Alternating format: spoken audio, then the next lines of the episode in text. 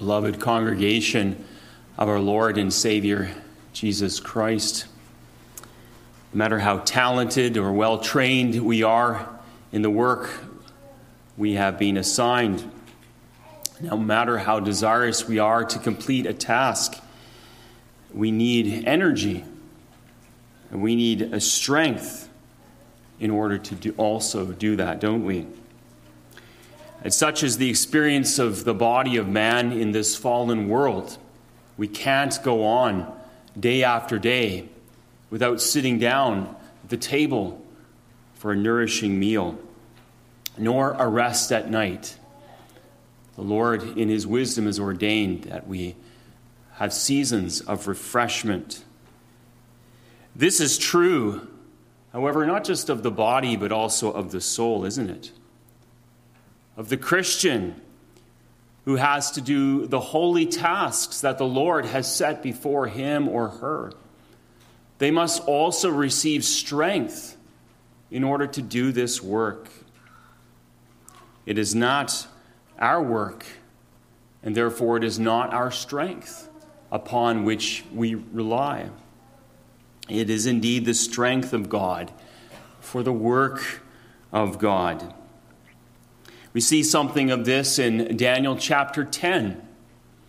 In Daniel chapter 10, uh, we read of Daniel in a very weakened state for a number of reasons, which we do well to examine and contemplate. Because through that we see how God strengthened him to do his work. In verse 2, we read that Daniel was mourning in the days of this great vision. Scripture does not specifically tell us what it was, but drawing from other chapters, particularly from chapter 9, we can see that it was likely due to his contemplation of sin, of sin in the body of God's people, or as we would say, sin in the church. Daniel lamented the state of the church in his age and confessed, openly confessed the sins of God's people and that of himself, their failure to uphold the law, and their absolute necessity or the necessity of God's grace. You know, often we are very worldly in our thinking because we would believe if we were to think of the future, or even if we were experiencing some kind of, of difficulty now, that the worst thing that can come to us is illness, sickness, one that would lay us up in our beds or require us to go to the hospital, or even that one that might bring us to the brink of death itself. But as we come to the scriptures, we see that the true saint of God sees that sin, lack of devotion, lack of love to God in his life, in the life of his family, and in the life of the broader church is one of the greatest tragedies in this life and sets us to mourning and weakness instead of exalting our power or the working of God amongst us we lament the state of the church as Daniel did.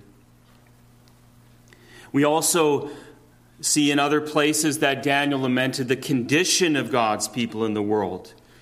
We recall, after all children, that Daniel was one of the captives and that Daniel was in Babylon. He wasn't in Jerusalem. God's people belonged in that city and not in the one he was in here now. And so Daniel feels also undoubtedly the oppression of God's people in an uncomfortable place. A place where we read in the Psalms God's people wept as they thought about that temple that had been razed to the ground and of those times in the past where God's people had cried out to Him and where they had joined together in those joyful and glad days of celebration. Oh, how Daniel was mourning in, in all of these things. And so, how does he respond? Well, notice in verse 3 that part of his mourning was deprivation, he was fasting. So there was an emotional weakness tied to the state of God's people and his own state, but also a physical weakness. And those two together uh, put God's people in a prime position to be attacked by the enemy and make us easy prey. And that's, of course, instructive because God Himself commands us to fast at times and to mourn for the sins of God's people and the world. Why would God have us be weak? Why would He want us to not feel strength? Well, the answer to that comes in the very fact that Daniel's vision is connected to his own prayers. Because we know, boys and girls, that when we are called to fast, we are called during that time to pray. Verse 12. This is what the heavenly visitor or messenger says Thy words were heard, and I am come for thy words.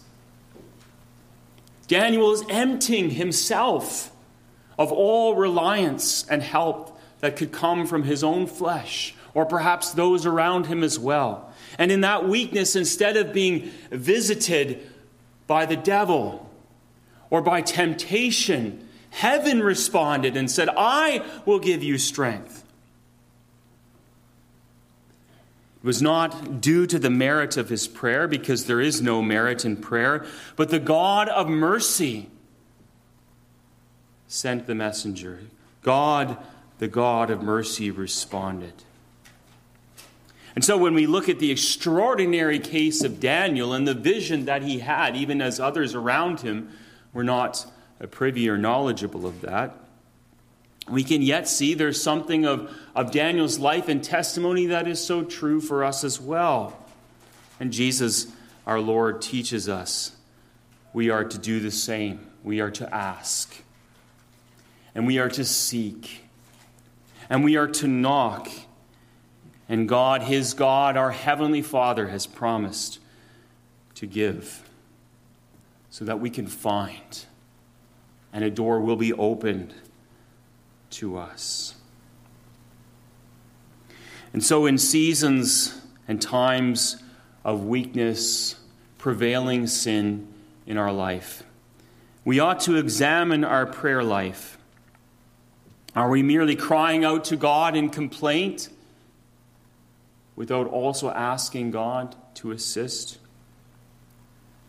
If strength is wanting in our sanctification, if we are not living as we want to live in holiness, it is likely due to a lack of prayer and fervent prayer at that. We don't necessarily mean that the words are so eloquent and so impressive to others. Uh, recently, we've been going through uh, Romans in our church in Smiths Falls, and we find ourselves in Romans 8. And I trust we were all impressed, and certainly I was impressed by how Paul put such weight upon groaning, groaning within ourselves in our prayers. God, help us. We are weak. We need you every hour, but we certainly need you today. So it was an emotional and physical weakness that was upon Daniel, and Daniel cried out to his God. But then there was an additional weakness, and this, there's a kind of an irony to it, because even though God answers his prayer, in a sense, that answer brought about more weakness, didn't it?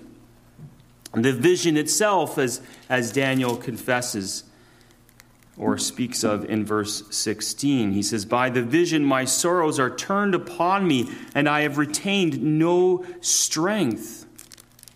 In verse 8, he puts it this way Therefore I was left alone and saw this great vision, and there remained no strength in me, for my comeliness was turned in me into corruption, and I retained no strength. We could say, that the, the, the blood drained from his face. He was in great fear. May remind us of the priest in the opening of Luke's gospel. Zacharias is praying in uh, the temple. Somehow, the last thing he expected was an angel from heaven, and when he saw the angel, he was greatly afraid. And Daniel, also a godly man, was frightened. And so we would or should not be surprised also if we also are frightened by the visions that we read of in the Word of God.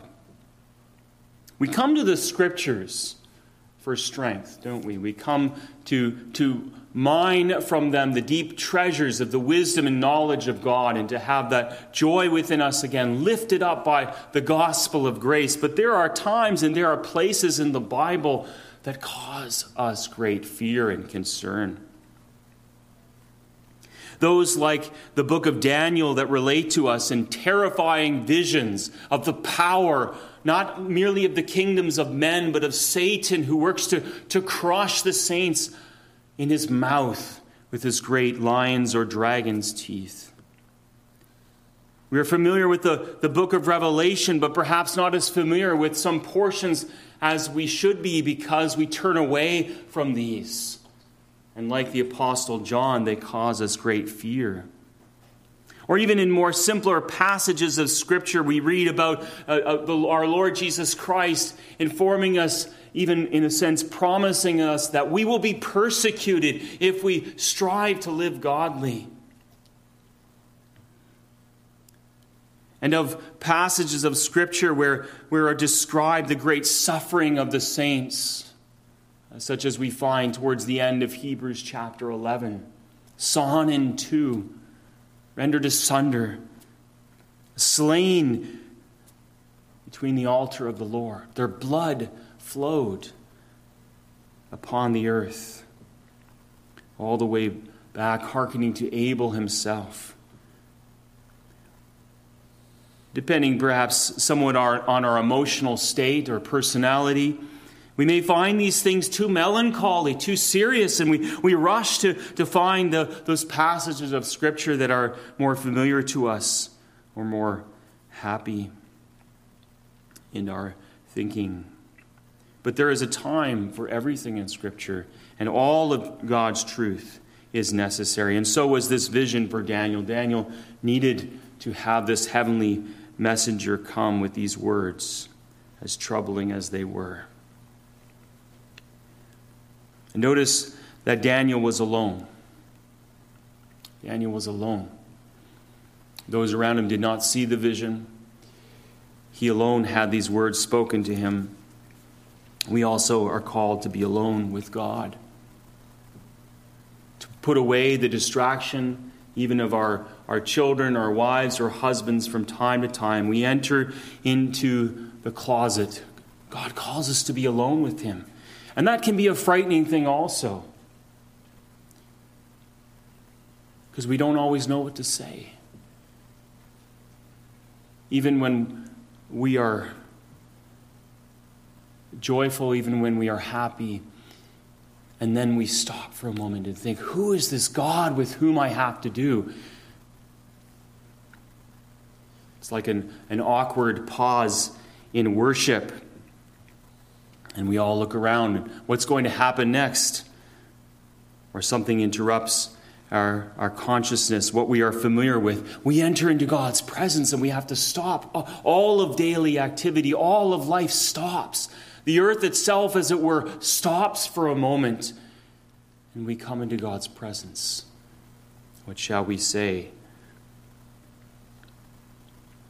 But the Christian needs to, you see, at times to be emptied of all self, all, all helps and crutches, to truly sense their complete helplessness, without which we may not often contemplate. God appeared to, to Elijah not just on Carmel, but on Mount Sinai, in the still small voice. Jesus, our Lord Himself, went out often to pray, sometimes with a few of His disciples, but even by Himself. No one there but you, as it were, in that moment, you and your Heavenly Father. And then God will speak to us through our prayers, and He will speak to us also through his words. Poor Daniel said that twice he was without strength. We might say that God was telling him that's exactly where I want you and need you to be. When we really contemplate who our God is, when we really and truly fear him, when we are in awe of his majesty, as Calvin notes, only then can we see that it is God who will comfort us. It was the angel who came in God's name who reaches out to him. It was the heavenly messenger, that ministering spirit of God, whom God sent forth to those who inherit salvation. It is God's word for God's people today that speaks to us, and it is the voice of Christ in particular upon which we will, in that moment, not take for granted as we have at other times. Some commentators believe that the heavenly messenger was Christ himself, and there are parallels in verse 5 and 6 of our chapter to Revelation, to the great picture or vision of the Lord Jesus there. And of course, indeed, we must understand this to be because without Christ, God can only cause us to fear. We read with much instruction and encouragement the, the life of Martin Luther, who wanted to know his God. But in many ways, Martin Luther, though himself a, a priest or a monk, was, was not so well instructed and, and, and uh, tried to approach God without the mediator, or did not understand how much he needed that mediator, and, and tried to approach God through himself or through the works of the saints and through his labors and through his efforts, his own righteousness, God only appeared that much more distant and unfamiliar to him. And it was in the gospel, it was in the voice of Christ, it was in that great message and encouragement of the righteousness that comes by faith that he himself was now free to proclaim that Luther could come closer to God, or better, we should say, God, in his condescension, came closer to Luther. Oh, it is when men fear God that they run from God. And when they have no hope, they cannot face life, and so they abandon him for other pursuits. But the believer sees or hears in the gospel the strong hand of the shepherd and the kind voice the kind voice of their Savior inviting them again to partake of Him. And notice that He speaks, it is mere words after all. Verse 19 When He had spoken unto me, I was strengthened. How can the Bible, which is a book that we read as any other book, help us? when we are in these times of weakness. It is because and only because it is God's ordained mean to speak to us. And yes, from heaven itself. What does God say, however, to his servant? What are the words of encouragement? O oh, man, greatly beloved. Do you see? To be loved of God to know that one is loved of God, that is strength. Love in Scripture is not a fleeting experience, although at times we may feel it departs from us.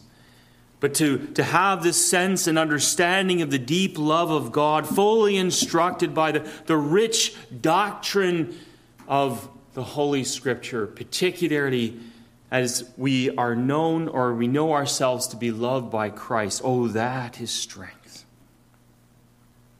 It is not God's love in abstract after all, it is God's love within us, poured out within us by the Holy Spirit. And it is God's love that is abiding with us as we walk about this world, as we have faced the attack of the devil, as we, we, we wrestle with the, the weakness of our own flesh and the infirmities of the body, so God's love carries us along. As if and indeed we can do all things in Christ. who strengthens us. And we see that in the Bible that everything God does for his children is in love.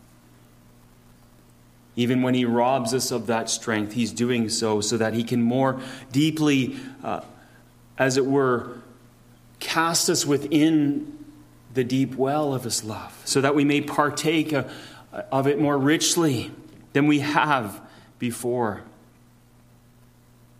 Wilhelmus à Brakel speaks of this. He says, The soul, irradiated by the love of God and ignited with reciprocal love, loses itself in this love and is silent in response to it.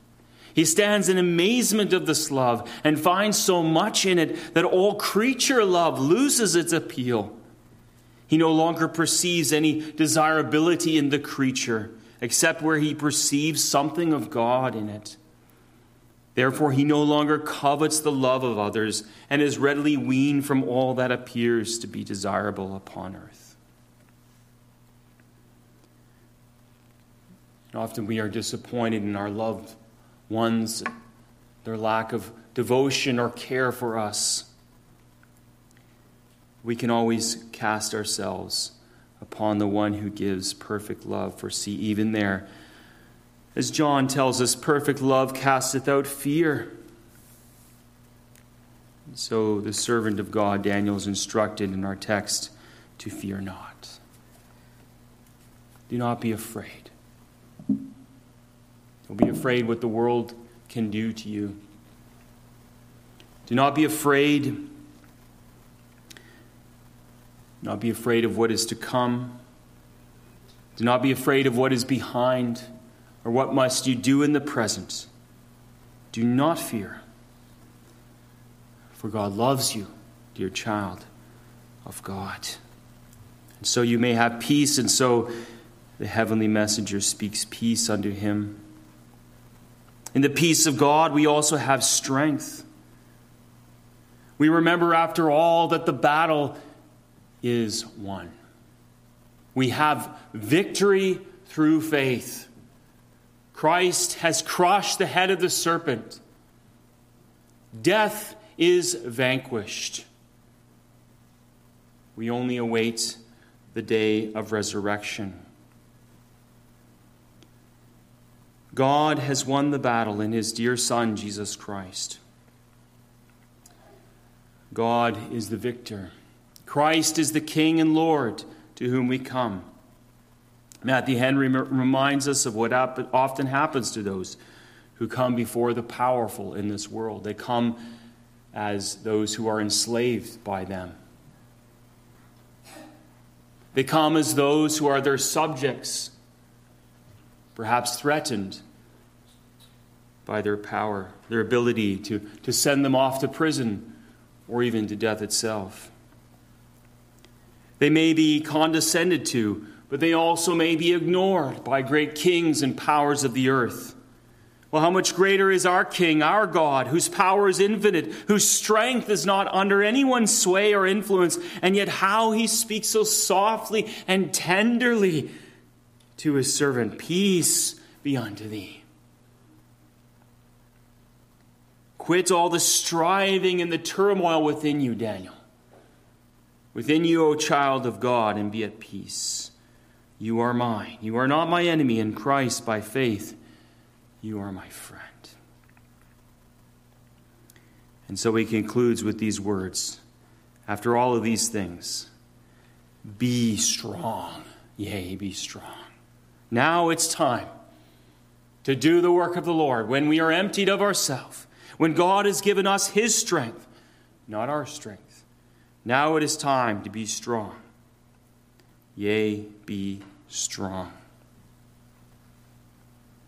Be strong and of a good courage, God said to Joshua. And so, in that, Joshua was strong. Paul says to the Corinthians, Watch ye, stand fast in the faith, quit you like men, be strong. But earlier he said, God hath chosen the weak things of the world to confound the things which are mighty. When the weak people go in, out into the world to serve the, the Lord, we pray that they would amaze the world by the strength of the Lord that is within them.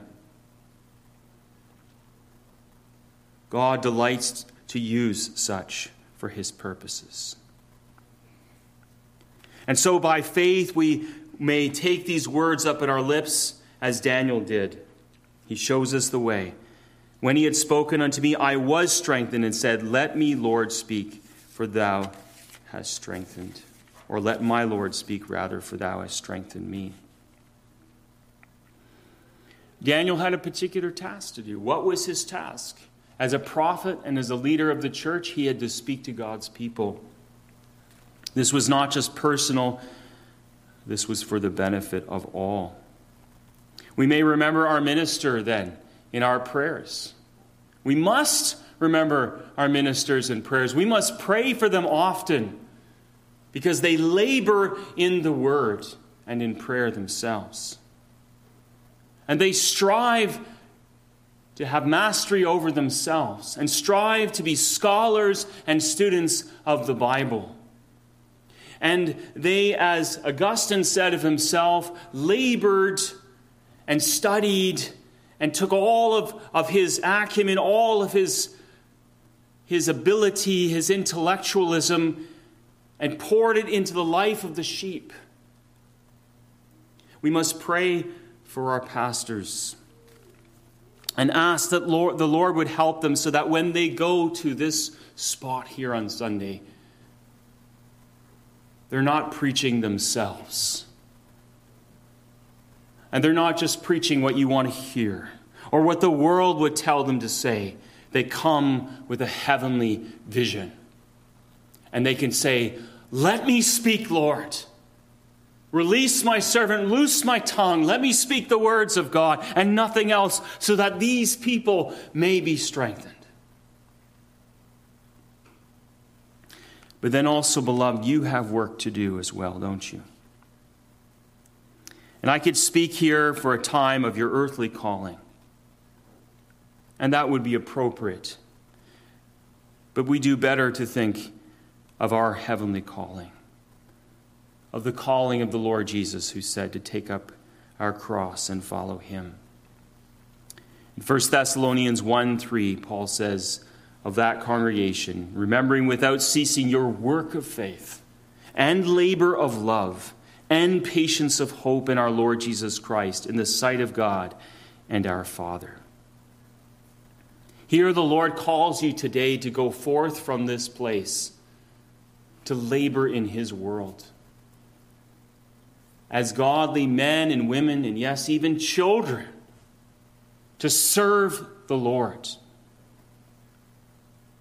The Lord does not call you to be idle. True, especially on the Lord's Day, there is more passivity. There's more receptiveness. You sit and you receive the Word of God, the labor of love of your minister from the Word of God. But even in that, you are to think, Lord, what do you call me to do? What are you calling me to do? Lord, how can I serve you? Even if we do not know at that moment, we are asking the Lord humbly to guide us. How can I respond to this scripture? How can I respond to this vision, this truth, even as Daniel was so willing to do? What would you have me to do? There, as I read it to you, is a simple summary the work of faith, the labor of love, the patience of hope. And all of this in Jesus Christ, in the sight of God and our Father. Beloved, to do the work of the Lord, you do not need more wealth. To do the work of the Lord, you do not need a nicer home. You do not need a spouse. You do not need a comfortable retirement. In God's providence, He has assigned perhaps those things to some of you. But the truth of the matter is because He is sovereign. And because for our Christian walk, we are responsible to our Heavenly Father. All you need is Him. If you cannot do the work, if you feel that you are not doing the work of the Lord, put aside all of those things in your mind and heart and ask Him to visit you. Ask Him to help you. And He has promised in His word that He will. Go forth in the strength of the Lord and be Christians, holy people, obeying the commandments of God, serving by faith in this vineyard and in your neighborhoods and in your families, doing the work that the Lord has set before you. And He has promised to bless it.